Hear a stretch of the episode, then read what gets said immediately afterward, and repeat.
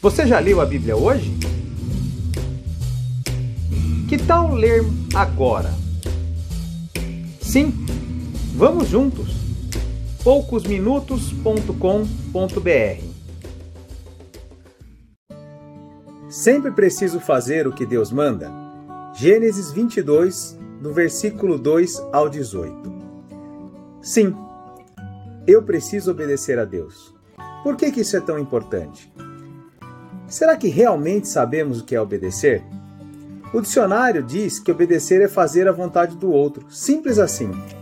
Mas se eu estou fazendo a vontade do outro, quer dizer que eu não estou fazendo a minha vontade, ou seja, de certo modo estou sendo contrariado. E a maior parte das pessoas não gosta da ideia de ser contrariado. Aliás, ninguém gosta de ser confrontado ou contrariado.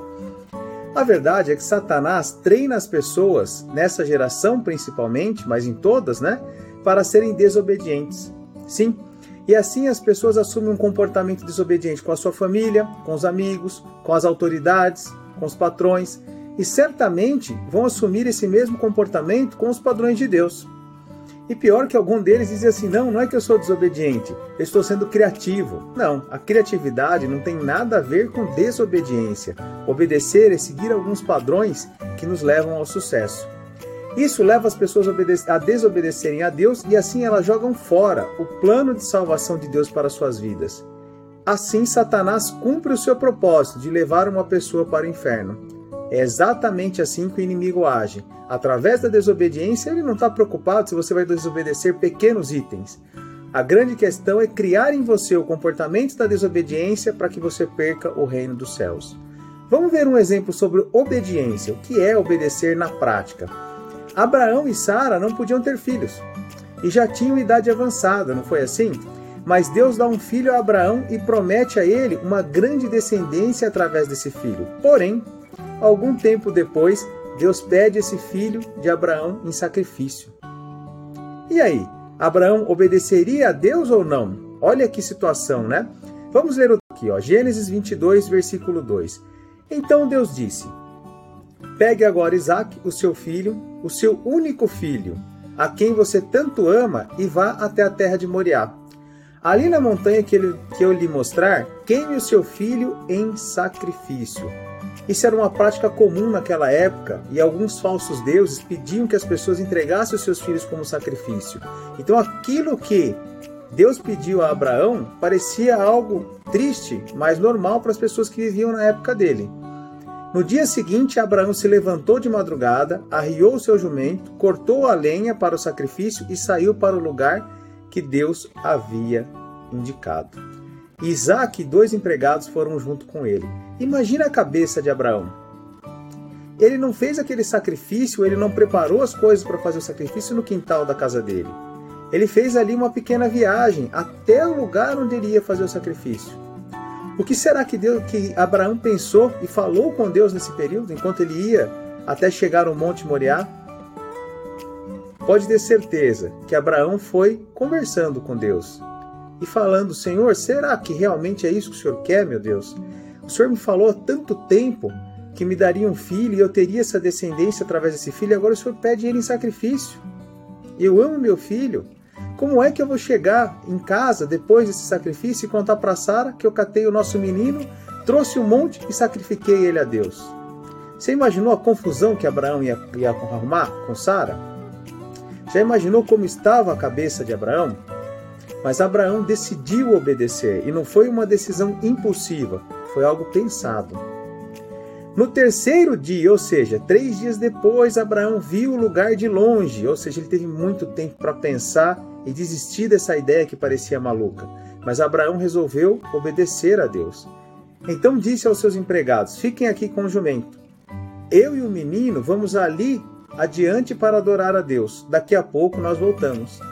Abraão pegou a lenha para o sacrifício e pôs nos ombros de Isaac. Pegou a faca e o fogo, e os dois foram andando juntos. Daí a pouco o menino disse: Pai. Abraão respondeu: Que foi, meu filho?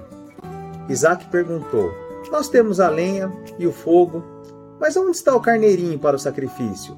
Abraão respondeu: Deus dará o que for preciso.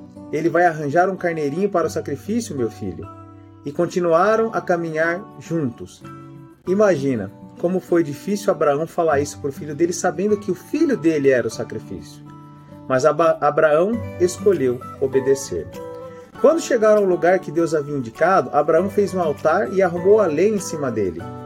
Depois amarrou Isaac e o colocou sobre o altar em cima da lenha. Em seguida, pegou a faca para matá-lo. Mas nesse instante, lá do céu, o anjo do Senhor clamou, dizendo: Abraão, Abraão, estou aqui, respondeu ele.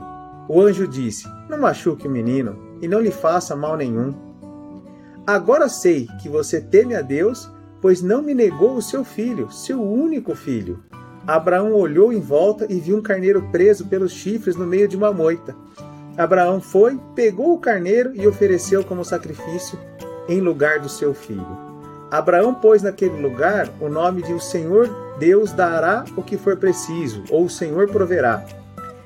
É por isso que até hoje o povo diz: Na sua montanha o Senhor Deus dá o que é preciso. Mais uma vez, o anjo do Senhor lá do céu chamou Abraão e disse: Por que você fez isso e não me negou o seu filho, o seu único filho?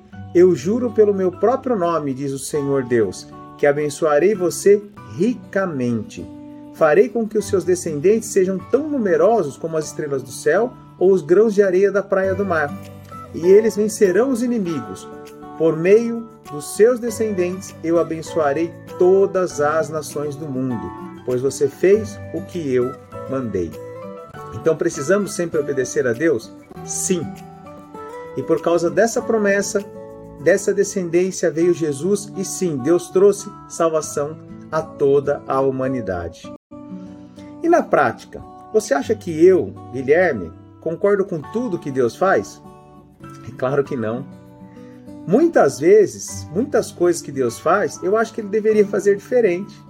Sim, Olha, certa vez eu trabalhava em uma excelente empresa, uma empresa multinacional, estava muito bem e tudo mais, e de repente eu recebi uma oferta irrecusável para mudar de emprego. Então eu orei, clamei a Deus, pedi a direção e sabe o que Deus me disse? Vai, porque vai ser bênção para a tua vida. E sabe o que eu fiz? Eu pedi a conta e fui para aquele novo emprego. Quatro meses depois eu estava desempregado, eu fui demitido. Eu tinha acabado de casar, pagava financiamento, tinha um monte de conta e eu fiquei muito triste com aquela situação. E eu me lembro que eu falava assim para Deus: Senhor, eu orei, eu pedi a sua direção e o Senhor me deu a direção para ir. Olha o que aconteceu. Eu não concordei nem um pouco com a forma como Deus conduziu aquela situação, mas hoje eu sei que Deus estava apenas me preparando para um futuro melhor e muito melhor do que aquilo que eu poderia imaginar ou sonhar naquela época. Eu não entendi aquilo que Deus estava fazendo. E se eu tivesse me rebelado contra Deus? Ou tivesse desobedecido? Certamente teria perdido o plano de Deus para minha vida. Eu me lembro que em meio àqueles dias eu estava chorando, muitas vezes triste antes de dormir, e eu lembro da minha oração que era o seguinte: Senhor, eu não entendo porque tudo isso está acontecendo, mas eu confio em Ti. Eu sei que o Senhor tem o melhor para mim. E ainda hoje é assim. Mesmo não concordando com tudo que Deus me pede, eu obedeço, eu faço, porque eu sei que Deus sempre sabe o melhor e Ele sempre tem o melhor para a minha vida. A visão dele é muito maior e muito além do que nós podemos enxergar. Então obedeça a Deus em todas as situações e Deus te dará um bom futuro, bênçãos que você nunca sonhou. Aliás, Ele te dará coisas que você nem nos seus melhores sonhos você imaginou que um dia poderia Deus te abençoar em todas as áreas da sua vida. Coloque isso em prática, obedeça a Deus e viva o melhor que Deus tem para você. Que Deus te abençoe. Conhece alguém que tem dificuldades em ler a Bíblia? Compartilhe. Talvez podemos ajudar. poucosminutos.com.br